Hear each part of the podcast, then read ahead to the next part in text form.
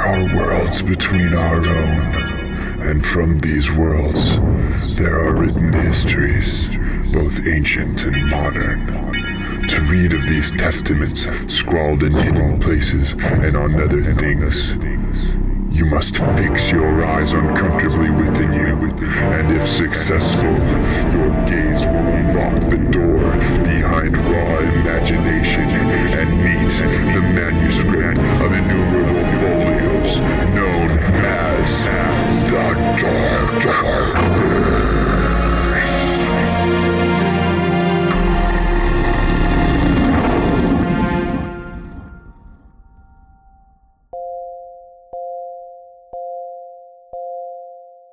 Hello, I'm Sharkchild, and this is the Dark Verse. Testaments scrawled in hidden places and on other things, with the sole purpose of sharing with you unique dimensions of occult, metaphysical, and fantastical horror that will follow you to the visions of your sleep. A story has finally wriggled its way out of my mind, and it is time to set it free. This one is definitely a mind bender, and it is inspired by me being a father for the first time. This is kind of what came out, dark verse wise, mind you, in that realm of my thinking from being a parent. So I hope you enjoy it. This is episode 91 of the Dark Verse, and it is entitled Costumes of Reality.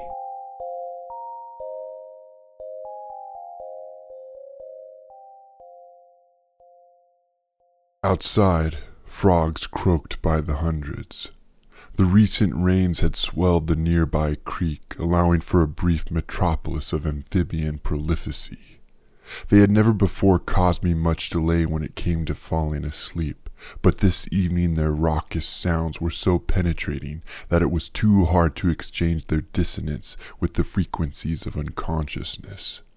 I lay there in bed next to my husband, wondering upon the dark blotches of shadow on the ceiling and their infinities, and the day of errands awaiting me upon the approaching dawn. The fan creaked with its brisk rotations. My three week old daughter began to fuss in her bassinet at the foot of the bed. She had been fed and changed not a half hour ago. At first it was a grumble here and a grunt there, but soon enough she belted out with full, reverberating newborn despair. I hesitatingly slid to my feet and walked over to my beckoning child. Her left arm had broken free from her swaddle and was swinging with clenched fingers. I reached down, slid my hands beneath her, one beneath her neck and head, and the other beneath her lower back and hips but yanked my hands back as if they had just embraced a scalding surface in reaction to what I felt there. Something was below my daughter. I widened my retrieval, extending one hand to the top of her head and the other to her legs, and hoisted her up against my bosom. There, on my child's back, was a straw limbed harbinger of nightmares. Thin like a walking stick, its body was tan, fleshy in the length of my daughter's backside. Two arms of equal thickness supported hands with teeth like fingers, more than ten digits on each, that plunged through blanket directly into baby flesh, tautly rooting their possessor. The globule, human like head of this fiendish beast looked up at me with wild eyes. Its pupils spun chaotically about its pulsating balls of sight in a display of revolting euphoria. The cheeks beside its gaping mouth twitched vigorously, causing its lips to extend back and forth in differing lengths. A worm like tail affixed to its torso slithered widely back and forth like a snake on a silk surface. I bring you knowledge from God, it said with a sickening vibrato voice. It was learned here that there are horrors greater than the instinctual and innate power of motherhood, that there are evils dreadful enough to supernaturally separate, dissect, and dissolve the unconditional love of a mother for her child, that there is abysmal energy capable of the decimation of the mystical and spiritual bond between creator and creation. I dropped my daughter I had to. I had to separate myself from the hideous entity, or suffer a cataclysmic seizure of eye displacing, teeth shattering, tongue severing, soul rupturing madness. This incarnation of outrageous malevolence made air particles themselves shudder in revulsion and decay the transportation of light. Darkness deepened, swallowed, and deadened this space. My darling infant's head thudded against the ground at my feet, sprawling open her swaddle and limbs. She screamed vehemently, her gums vibrating with disturbing intensity. The blanket remained upon her back with the creature pinning it there with its needle fingers. Rendered inert, I could not even back further away to complete the malice of my failed parentship. No sleep was deep enough to protect from the piercing blows of these last few moments. My husband shot out of the opposite side of the bed when all he could see was me stupefied, standing there like an imbecile while our daughter screeched. He at first erupted into a fanatic rage, but then, as he stumbled around the side of the bed to witness the scene, and the teeth fingered terror affixed to our daughter, he stopped stock still and mumbled, God, in a prolonged declaration that started with intensity and ended in a whisper. While he spoke, he curled upward his top lip to reveal his teeth and shook his head back and forth at a short, buzzing rate. His eyes opened as wide as bodily possible before his pupils expanded to the border of his irises and grayed out. Red veins branched out like lightning and bulged. Upon this new sight, a sight into unknown repulsions, he crumpled to the ground. Yes, God, the creature said in return, continuing to pump fluid from my daughter's back through its odd and disgusting extremities. God allows. Once finished with my baby, the thing detached and wrapped its way to me, one pinpoint finger after another, forcefully kissing the floor while its tail dragged along, oscillating side to side. My daughter gasped for breath, caked in red while blood pooled around her.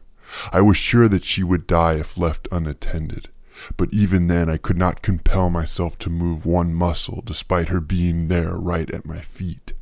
There was nothing I could do for her except call out mentally with screams of hysterical, maddened longing. The teeth fingered terror began to crawl up my left leg. Each of its knife claw lunges pierced my flesh, then it climbed my waist and stomach before settling with its hands fastened securely to a mixture of my chest and breasts. I tried to speak, but my lips were unmoving. What is not stopped by God is sanctioned by God, it said, tilting its head up to mine. All things work together for good. My daughter gurgled and croaked. This is the spirit in its course. I am but one of the disciples of lesser known yet very necessary work. I am a servant of God, and you too will share the good word. It then leapt upon my face, plunged its dagger digits into the eyelids just around my eyes so they dug beneath them, and pumped its collected fluid into my brain. You cannot even behold the star that gives your planet life without burning your eyes, the creature said, continuing its prideful lecture. Oh, how you fall short of the glory of God. With the help of your child's blood, I will give you new sight. Yes, it will be the essence of your refiguring. God allows. When my daughter was born, joy was breathed into my existence. It was scary, it was exhilarating, and it was incredible. Every moment meant something, each one precious and genuine. For once, life made sense. Through this child, the world and its iniquities were pardonable and surmountable. I would give everything for this child, I thought to myself.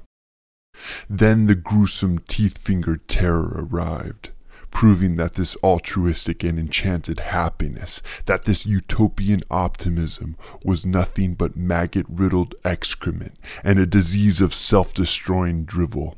This was the trigger. This was the ultimate awakening into greater understanding that despite its empowering jubilations, humankind was pitiful. This event of raw, occult savagery was necessary. The voyager from unknown realms revealed the truth of a fragile, dismal, and utterly worthless pitfall of illusory meaning. There was a greater purpose to be followed than the hollow emotions of a fallible, perishable brain, and it bore principles rooted in darkness, in chaos. Where the mind ended, the darkness began. Universes, dimensions, and realms connecting time and existence in a union of flexible perception and projection. This darkness embraced me, and I suckled upon it for what felt like years. I experienced a life void of sight, sound, and body, but I also learned a life's worth of knowledge, new knowledge not present in the waking worlds. Surrounded in black, an internal, entrenching spirit projected upon me visions and lessons of infernal might, and made me a disciple of a secret force. When I was born again, I sprang forth from my old body. My chest cavity ruptured along with my neck, and my head detached with the new neck and body from within. I fell upon teeth fingers, and the end of my torso slid behind me. I had become like my maker. Bertaya, said the teeth fingered terror in its native tongue, now also native to me. The word was the equivalent of welcome the vile. The scene of the bedroom was just as I had left it. I had been gone only moments, although eons of education returned with me. I stared complacently upon the pieces of my previous life that had once been so dear to me. My child, lifeless upon the floor, my husband, blinded and unconscious, and my home, desolate and empty, now figuratively contrasted against the drapery of my mind's new meta. Again, I said, my voice embracing vibrato inflections. For what do you wish again? It asked. I want to glide within the spirit's direction once more. My language was altered, improved. This has never been done, it said. God allows. I told it back. Indeed, your eyes are open. What blood shall I use? Here's, I said, pointing with a sharp, pointed finger at my past life's husband. Yes, let us try. You have gained God's wisdoms. To wade knee deep in the glory of God was not enough. I wanted to dive into it. I had sipped upon a chalice of experience beyond measure, and I wanted more, to know the limits of its expanse. The teeth fingered terror affixed itself to my past life's husband and began extracting the necessary and substantial amount of blood. When it was complete, it scampered over to me, extended itself upward upon its tail, and lunged its dagger digits accurately around my new eyes. A gentle brush drifted across my essence, veins of ethereal oblivion branching through me in the wake of its touch.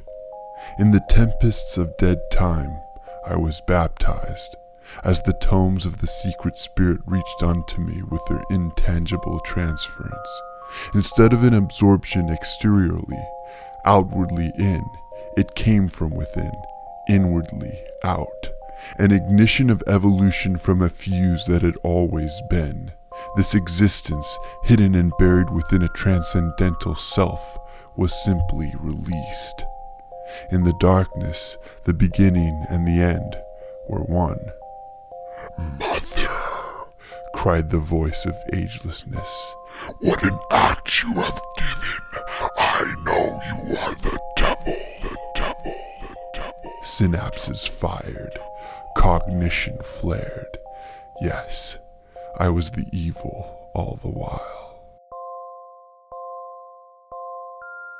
That concludes episode 91 of The Dark Verse. Make sure you check out all of my past stories if you have not listened to them already. You can find them on iTunes or you can find them at thedarkverse.com. Just go to my episodes slash stories section and you'll find them all there. You can download them or you can listen to them through SoundCloud. All right, have a great Thanksgiving holiday coming up, and that's it. All stories on the Dark Verse are the sole property of Sharkchild and cannot be used for distribution, publication, or monetary gain without my written consent. Sleep deeply and remember to love.